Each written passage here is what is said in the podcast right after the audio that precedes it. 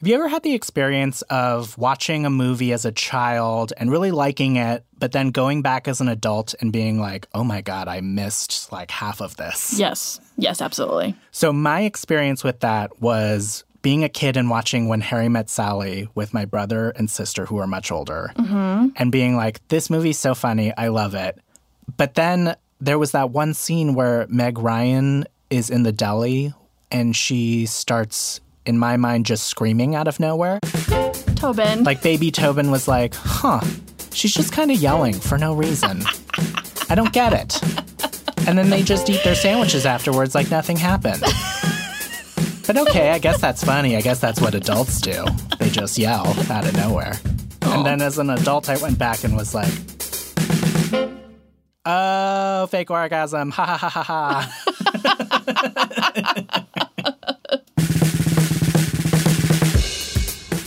From WNYC Studios, you're listening to Nancy. with your hosts Tobin Lowe and Kathy Tu.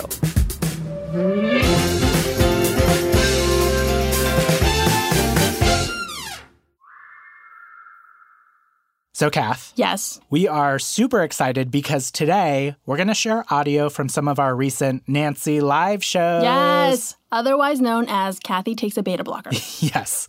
So this is going to be a mix of stuff from two different shows we've done over the past couple months. And we're going to start with a show from the Bell House in Brooklyn that was part of WNYC's Work It Festival. so we opened that show with like this half competition, half live experiment in front of an audience. Yeah, we had a hypothesis, we had test subjects, we had audio clips, we even had a slideshow, which, side note, we're going to jump in here and there just to let you know what's going on with the visuals. And like every experiment, ours started with an observation. Many queer people get asked to officiate straight weddings. It's true. It's true. Yeah, I've been asked. Tobin's been asked. right. What's the deal? Yeah.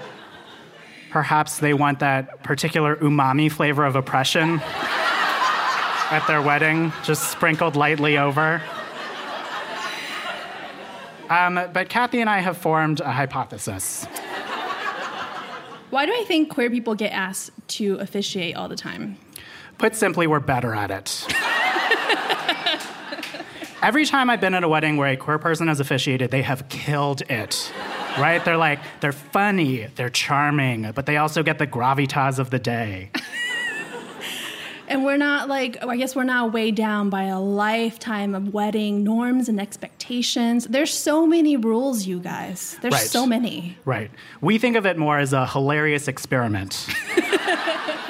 So we decided to test out our theory. We decided to have two coworkers, one gay, one straight, to officiate a fake ceremony to see who was better. First, gay specimen. Who are you and how do you know Kathy and I? I'm Matt. I'm your senior producer and only producer. And friend. Yeah, sure. former producer. Matt Collette has a lot of advantages. Uh, he has officiated two weddings, and also he has a lot of opinions about what not to do at a wedding. Some people are like, we're just gonna do the vows. They walk down and then they're up there for like three minutes. I hate that because they are too short. Flip side, cannot be too long. I do not really want to go to a mass at your wedding. I want like two good readings. I generally don't like poetry at weddings, but I also just generally don't like poetry. The garter toss, it's really boring. And at one point, you're standing there trying to catch your cousin's underwear. It's a real thing. What? It's terrible. I once also caught the bouquet by accident. Challenging Matthew Collette in this competition will be Our very sweet straight coworker, Matthew Larson. now, Matthew has never officiated a wedding before, and he was also really nervous when I went to his desk and said, You have to do this. but before you count him out, you should know that Matthew has one major advantage. G'day, mate. He's Australian. Australian accents make everything sound so much better. it's true. It's true. We are obsessed. I had so many questions. Do people in Australia really put shrimps on the Barbie? I put prawns on the Barbie. Um, Kathy, you also just spent the first part of the taping asking him about Australian celebrities. What about Nicole Kidman? I think she's pretty pretty big. Yeah, okay. Yeah. Hugh- Hugh, Jackman's Hugh pretty. Jackman. Yeah, Got it. he's pretty uh, big news. He's big news. Got it. The Hemsworth brothers. Big news. Yeah. It felt important. Big news, big news. Okay, so now all we needed was a couple for them to officiate. But where, Tobin, to find a couple who'd be willing to get fake married for our mere podcast? Okay, so I'm going to jump in here to say that that awe you're hearing in the audience, it's in response to a photo of Tobin and me standing in a hallway, looking sheepishly at each other's feet as sunlight floods in through the window. We legit look like we're in love, but like with each other. Okay, two things real quick. Number one, if you listen to the podcast, you know this is never happening. Otherwise, you're very confused. Second thing, we legit took these photos as a promo for the podcast, and then we got them back and we're like, oh no, it's just an engagement photo. we cannot use these. Except for now, we found a use for them. Yeah. All right, so here are the rules of um, this competition. Each officiant will get one day to write a short speech for a theoretical wedding. Um, they can say whatever they want as long as it has some musing on love and marriage. Right. And then Kathy and I are going to vote on who we think was better. Yeah. Um, but before we sent them off to write, we gave them five minutes to ask Kathy and I any questions that would help them with their officiating duties. Anything about our relationship, how we met, anything that was going to help. You can ask us any questions for five minutes starting now. Like now. Yes. Yeah. How long have you guys been together? Do you want like some interest in like a higher power? Is there something that brought us together, or is it just you guys? What are some of your common interests? Not going to parties. Oh my god, I love not doing that. Why do you want to get married to each other? Kathy and I make good partners because we are very yin and yang in a way that works. What's your favorite memory that you have of spending time together? we took a long trip, and at the end of the trip, we didn't kill each other. That's when I was like, this is it. That was so recent. okay. That was when you were like, this is for real? That was like this past year. What do you guys think marriage is? What does it mean to you? It is some of the hardest work you'll ever do. Who told you that? I viewed it from my parents. And how will your marriage affect me, professionally and personally? Oh, it's going to make it so much worse. Oh, no. And time is up. so, with their time up, we sent them off to work on their ceremonies. So the next day, we pulled um, each of them back into the studio for our fake wedding ceremony. And first up is former Nancy producer and homosexual, Matt Collette. Matt walked in extremely cocky, extremely relaxed. Wait, okay, so before we get into your sermon, I just want to ask you what was your process in putting together your uh, ceremony for today? So uh, it's 1:42 right now. Uh huh. About an hour ago, uh-huh. I remembered that I had to do this, and then I leaned over and I asked you what I was supposed to do. Uh huh. and then you told me, and then I did a couple other things, and then at like 105 to 120 maybe, I wrote on four post-its. Whew, real cocky. Okay, so let's all get in the mood. I want you to imagine Kathy and I perhaps in matching suits. Mm-hmm. Um, definitely, there will be a little dog coming down the aisle with a little little pillow on top with the, the rings on top of that. right? A droid will fly over our heads and drop matching wedding veils over us. Doves are cooing nearby to celebrate our love. Uh, and with that, Matt Collette begins his ceremony. And uh, now, before you take your vows, I'm going to give a little speech. Okay, I'm going to close my eyes for this. Yeah, me too. Hello, everyone. I'm Matt. I'm Tobin and Kathy's senior producer, and they also said I needed to note friend. Uh, the first thing I ever knew about Tobin and Kathy was that they were gay. And then the second thing I ever knew about them was that they were best friends. And that was basically their whole podcast pitch. so I knew that they had this like meaningful and deep relationship, professional, personal. I was I was really surprised when they were like, "Matt, we want to get married." and I was a little taken aback for a variety of reasons. One, of course, they're both in serious relationships with other people. Mm-hmm. Uh, two, to the best of my knowledge, this wedding doesn't align with their sexualities at mm-hmm. all. Mm-hmm. And third, I guess just because marriage is bigger than friendship. It's even bigger than maybe a work marriage, work wife, work husband. It's bigger than all of that. Because marriage is a promise, and it's not one you take lightly. It's a promise you make in public, surrounded by your loved ones. It's something that people have fought hard for and waited their entire lifetimes for. The vows you're about to take probably say something about how you're going to stay together for richer and poorer, sicker and in health, as long as you both shall live. I'm going to tell you about half of that stuff doesn't matter. You don't need to make a really big promise to stay together when you're richer. You don't need to make a very big promise to stay together when there's health. You're making a very big promise in front of basically everyone you know, uh, potentially maybe this live show audience if they're hearing this. You're making this very big promise for the hard parts, for the sicker, for the poorer, for basically all the times it might just be easier for you to go your own way. So that's what you're promising each other today. With everyone here as your witnesses, with everyone here to support you and hold you accountable. That you are staying together for the hard stuff, for the stuff that you don't even imagine could happen right now. You don't need to make a promise for the good stuff, but you have to make a promise for the hard stuff.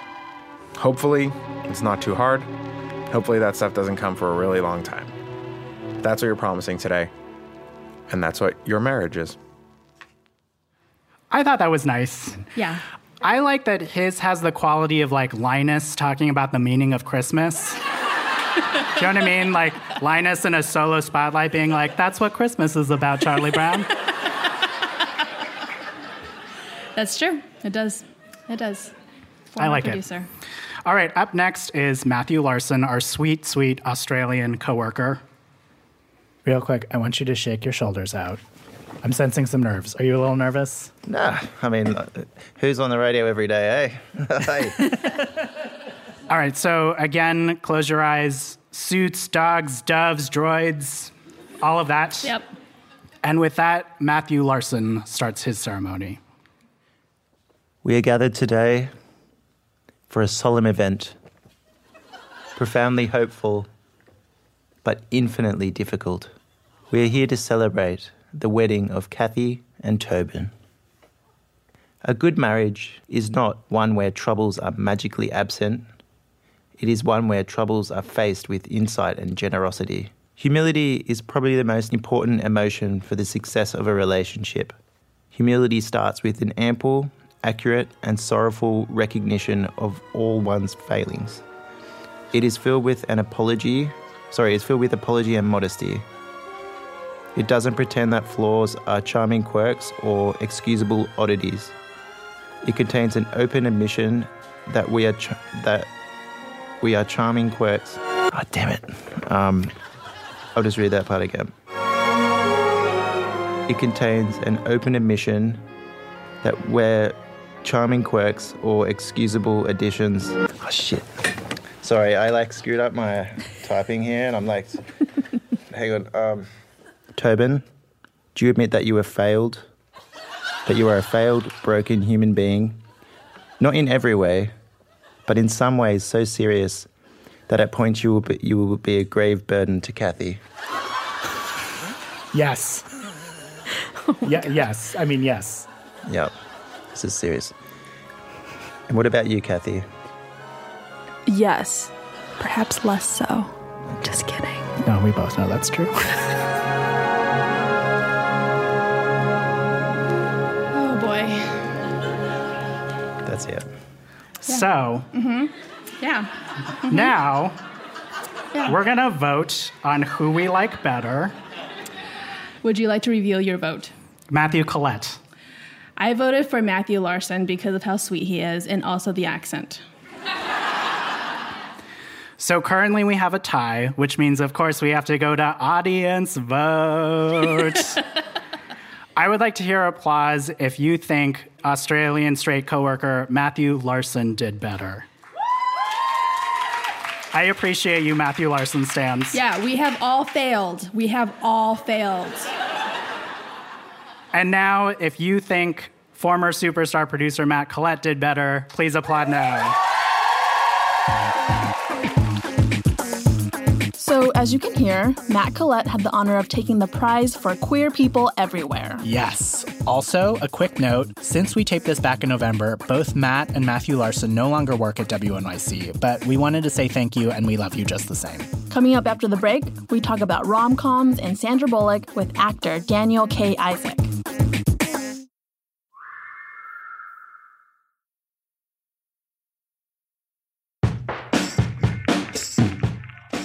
And we're back.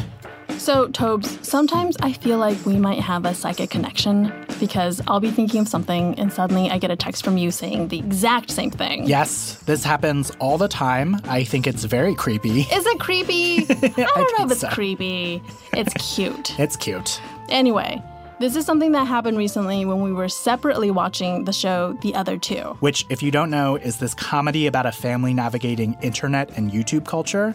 But the thing we were reacting to was this scene where one of the main characters falls for this cutie named Jeremy in like this adorable gay rom com scene. And I just immediately texted you to be like, this is adorable. It was so cute.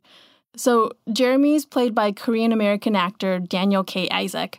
Shout out to Asian excellence. Mm-hmm. You might also know Daniel from his role on Billions, which is a very serious drama all about legal battles and hedge funds and Wall Street, all things I don't really understand. So I loved seeing him in this guest star turn on the other two, having this little meet cute that was so sweet. So we decided to have Daniel as a guest at our recent live show, again at the Bell House in Brooklyn.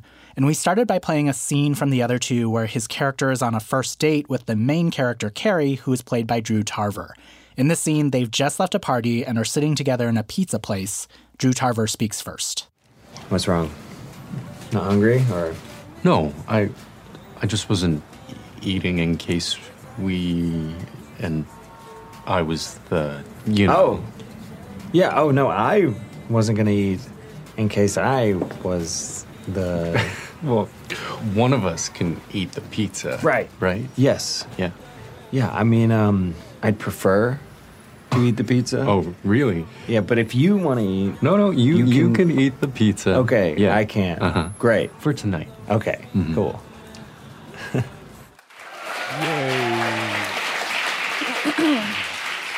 Yeah, that scene completely over my head. I had the experience of watching it and being like, huh, they're talking a lot about pizza. Oh my God, they're talking about topping and bottoming. and was like so excited to see it talked about this way, like on a show and like this very real and sweet Yeah. interaction. So I guess my first question is like, what was it like to film that scene? And when you like got the script, especially, did you have a moment of like, oh, we're gonna we're gonna talk about this like on a mainstream television show? I guess I I just surround myself with so many gay people in my life that I didn't think it was a big deal.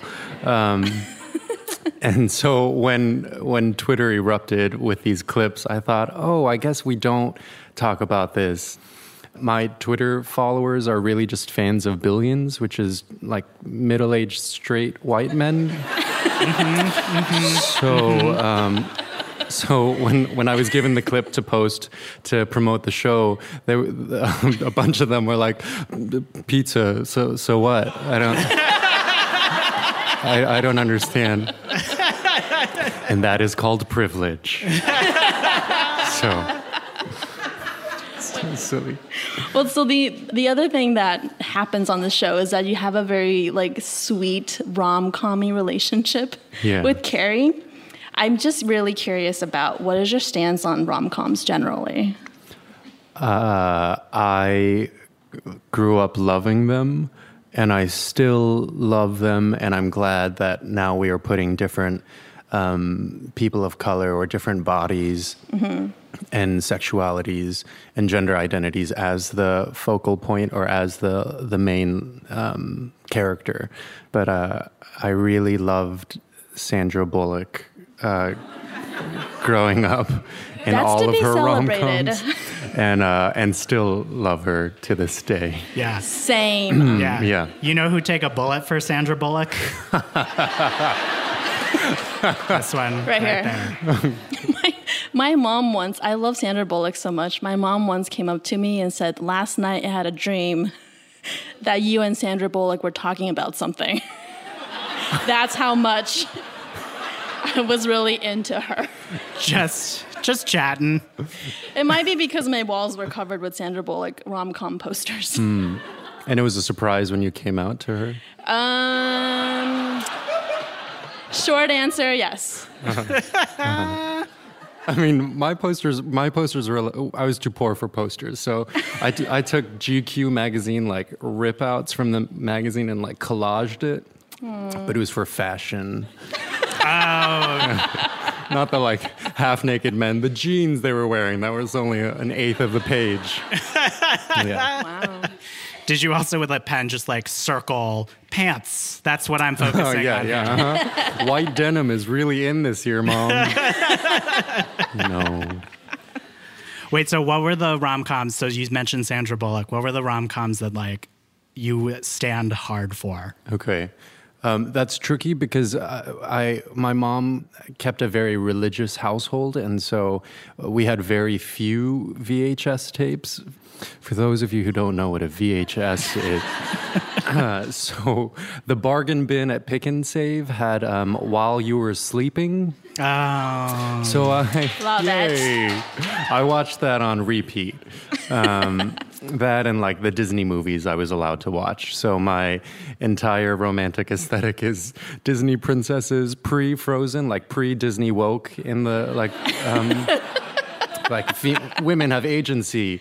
No, um, it's like I'm asleep and a man kissed me unconsensually, or like Right. I have seven shorter-bodied people, um, but I'm not going to choose them. It's the other guy. right. Yeah, That is. So- Now that you bring it up, it is super messed up that she doesn't get with one of the dwarves. yeah. They, They do. clean for They her. were they there for her. for It's her. Yeah. true. They mm-hmm. do everything for Yeah. her. Yeah. Doc Some would be guy- such a caring lover. I took it to a weird place. I'm sorry. I'm sorry. Sorry. But yeah, just while you were sleeping is Yeah, the okay. answer to that actual question. What were the Disney movies that you were allowed to watch? Oh, I actually think my first gay crush was Gaston in Beauty and the Beast, which is a prediction of how much trouble I would have in gay world after the fact, um, and what I seek in men. but I liked his muscles. Little Mermaid, and that. Yeah. If you just like block out King Triton's head, he's got a good body. Daddy complex. Uh, single mother, you know, it's a textbook case. It's okay. That um, that gets to another thing that we've talked about on the show before, which is like when you're a little gay kid or a little queer kid, and Mm-hmm. like all the things that you see or or influence you are like essentially for straight folks. Yeah. And you're like trying to find an influence there, and then like this moment hits in the early 2000s with like Will and Grace and Queer as Folk coming out. Mm-hmm. And like I know for us, we've talked about how those were still very white shows. Totally. And I'm wondering, like, you talked a little bit before, we've talked a little bit before about how, like, those shows came out and you saw them and you were like, oh, this is not for me. So, like, what was that moment like? I watched Will and Grace and Queer as Folk with um, my high school best friend. We were on water polo together, which is like the gayest sport ever. Yeah. but we were the only gay guys, which we discovered because we saw each other's internet browser history. Like, oh, you're gay. I'm gay too. Um, uh, and so then we would watch, and he was white, and we would watch Will and Grace on the phone together. Oh no. Um, and we'd always be like, "You're Will," or "You're Jack," or um, like, "No, I want to be Will." Internalized homophobia. Um, like, I, I don't want to be Jack. He's flamboyant and And then after a while, I just thought, oh, all these shows I watched, like Friends and Will and Grace and Charmed, I really like Charmed for some reason, um, were just white protagonists. And I was trying to lend my generosity and see myself in their stories. Um, and it wasn't until like Sandra O oh popped up in Grey's Anatomy my, my senior God, year of high school and I thought, oh, she has she, the story is about her. Like there are, she has complicated relationships, friendships, and and she's the focal point. And I, I craved something more, even though I still watched all of Will and Grace, and I I watched all of Queer as Folk. Which I remember because I, um, I I would always pause it in the most inopportune times. So my mom would borrow my laptop and she'd be like, "You're looking at gay porn again." And I think, no, this is actually a tender love moment um, between the twink and the, the heartless um, heartthrob. And they're actually connecting and they're about to part again. And um, he got gay bashed in high school. Anyway, so um, I have heavy fatigue still in the idea of lending my generosity to those um, ciphers and i would i am grateful for the opportunities that we have now where where people can just see themselves reflected on screen and on stage um, Yeah. Well, speaking of, we have another clip. Okay, just jumping in here real quick to tell you what's happening in this clip. Uh, it starts with Drew Tarver and Daniel's characters talking as they chaperone a high school dance. not to be too whatever but it was nice that you were here tonight there's never any gay guys at these dances all the teachers are straight Oh yeah, that sucks. well the science teacher's gay but he's 82 Oh yeah. and the sex was terrible And then they share this really sweet kiss on the dance floor. But then a high school student who has been obsessing over Drew Tarver's character sees them and shoots them an evil look.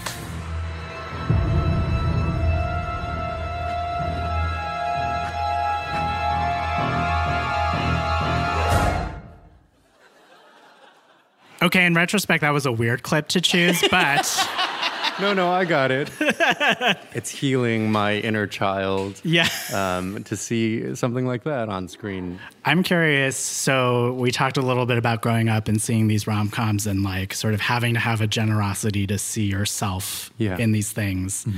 And now you have an opportunity to be in romantic storylines and have like a shot that pulls away as you kiss the guy Yeah. and that sort of thing. Like, how does that feel? And do you feel like the power of that? I just thought it was so cool to get to audition for the love interest. I think it really is healing some like mm, young Daniel, closeted, repressed, and like sad. um, uh, that like gets to see this. If I had seen that as a kid, like I really would have believed the like "it gets better" slogan, um, and not like have done the other self-hating, crazy conversion therapy and like religious um, grapplings that I did, did instead. Yeah, you get to play like a character in one of the rom coms that you watch growing up. Totally. What does that do to your personal life? Like, if you can like flirt on screen, does that translate? But well, actually, because of billions, um, I can never tell if a guy is hitting on me or flirting with me anymore. Because you know the like eye contact game you do on the subway or like um, or at a restaurant, and it's you know it's middle aged white guys in like suits or now I can tell fleece vests like that's a red flag, but. Um, but like there are there are metrosexuals. I'm always like, yes, I'm getting hit on by that like hot guy in a you know a perfectly tailored blue suit, and um and instead they're like, yo billions. I love that show, man. Like, fuck. Um, are you bi curious? No. Um, so uh, because of this, I think uh, a lot of I've gotten a lot of um, what, what do the kids say? Slipped into my DMs. A lot of like, is that right? Slide, Slide. into my. Yeah, thank you. Slipped implies that they were like, ah, how did I, how did I get here? That's more on brand for me. Thank you very much, Daniel, for Thank joining you. us on stage. Yeah. Everyone give it up for Daniel K. Isaac.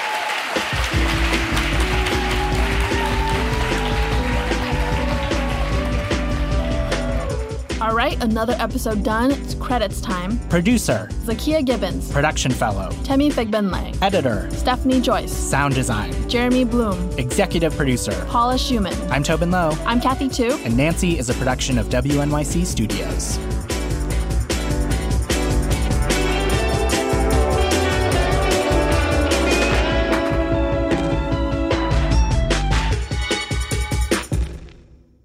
W. W. W.